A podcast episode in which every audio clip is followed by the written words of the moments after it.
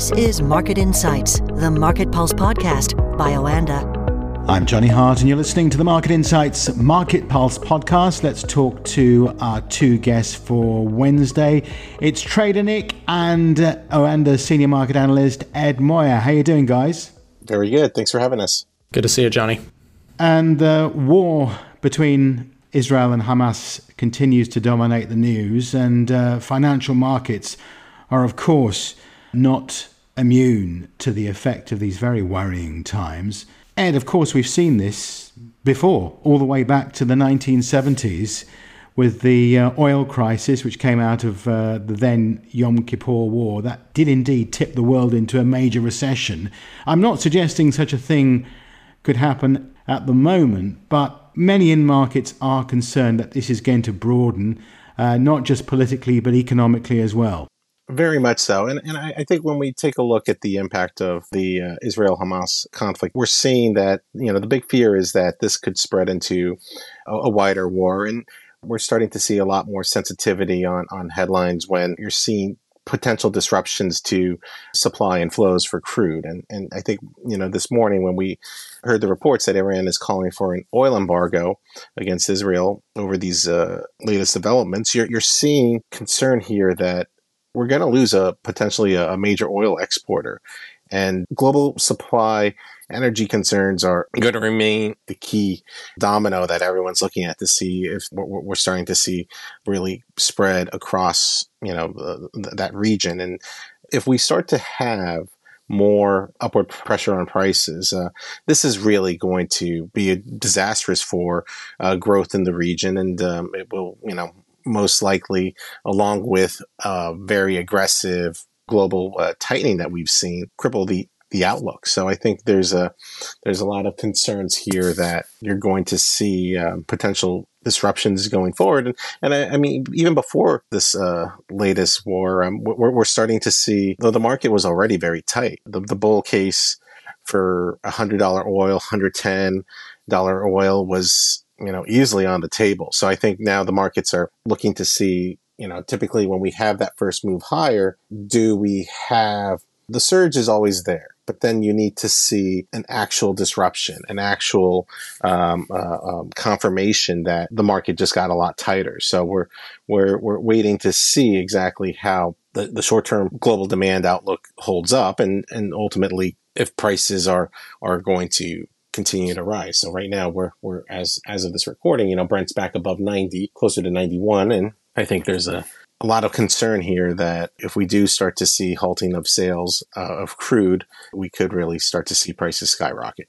And with rising oil prices, of course, comes the specter of higher inflation. And in fact, today here in the UK, we've seen the latest inflation numbers actually hold steady at 6.7%. There was a slight fall expected, but it's not a disastrous figure for the UK. Having said that, with these rising oil prices, the threat looms over the horizon of higher inflation, which will not come as good news for the UK or for anyone else for that matter. And Nick, it's a major factor, isn't it, in terms of the rising dollar price, rising oil, rising inflation, interest rates, and so on.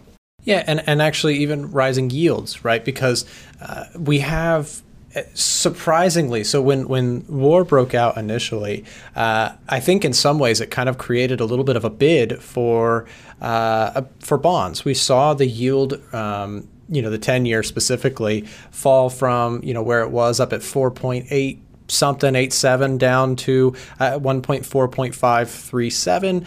At this point, we're back to the highs. At the time of recording, we're at 4.87.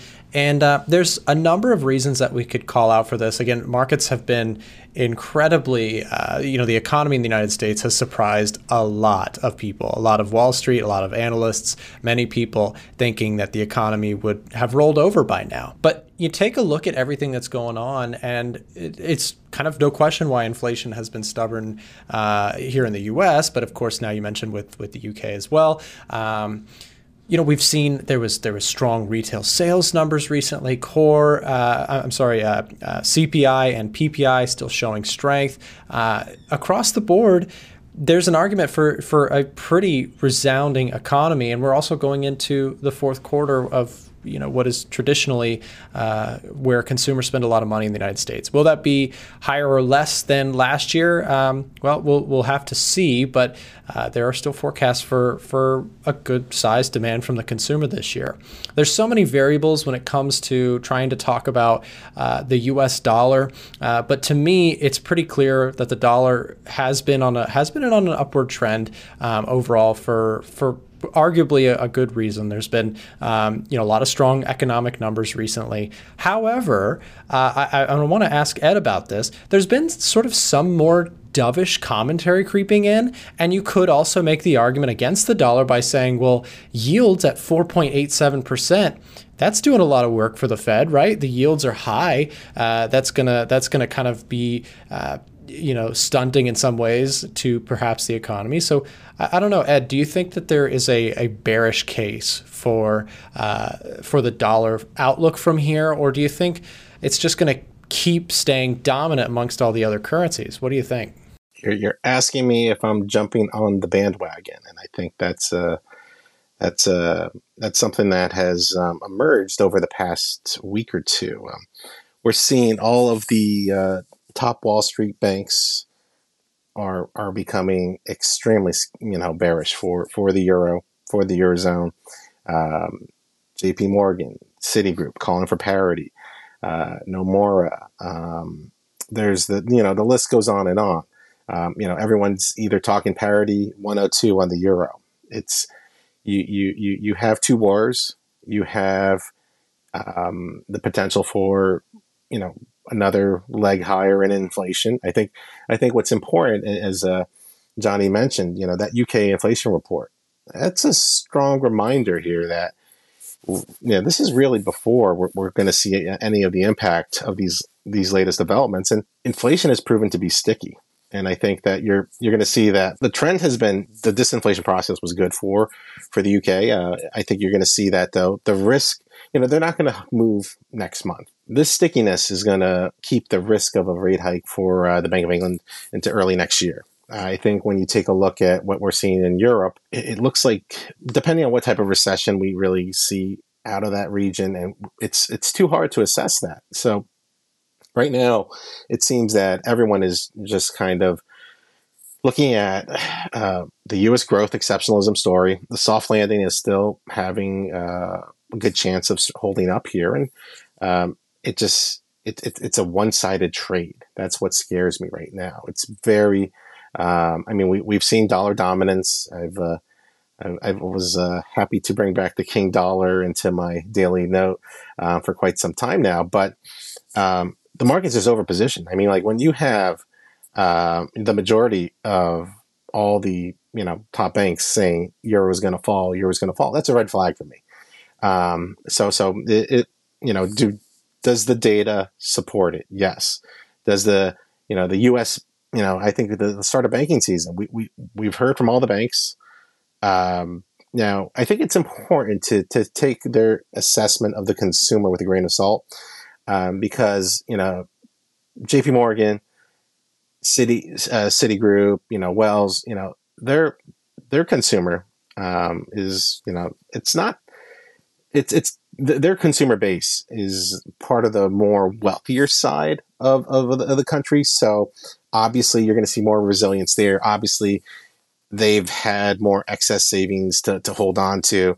So the lower and middle income households, they've seen a big drop here. But I think you're still looking at a growth story that is, going to the fourth quarter, it's like we're not going to have a contraction. We're still going to see decent growth. I'm not going to let you corner me into giving a projection just yet, but it's not like we're going to have 1%. It's going to be well above that, and that when you compare it to what you're going to see in the Eurozone is going to be the difference is going to be wide, and so I think you still have short term catalysts here. I think in this environment though, you have to be cautious jumping, staying on the dollar bandwagon because of just how everything is positioned. So that's my 2 cents right now. I think, Ed, I want to add to that. I have this this last question I want to go to before we talk Bitcoin, because I know there's something there that we got to discuss. The dollar, you in your response there and in my commentary before that, we've bounced between the dollar and talking about the market in reference to kind of equities, right? And with the fourth quarter kind of coming upon us here, with going into that segment, I wonder, you know, I'm a history nerd, and when you look at the history of interest rates, people have been kind of all over the place, you know, just barking about how this higher interest rate environment is going to kill the stock market and all this sort of thing.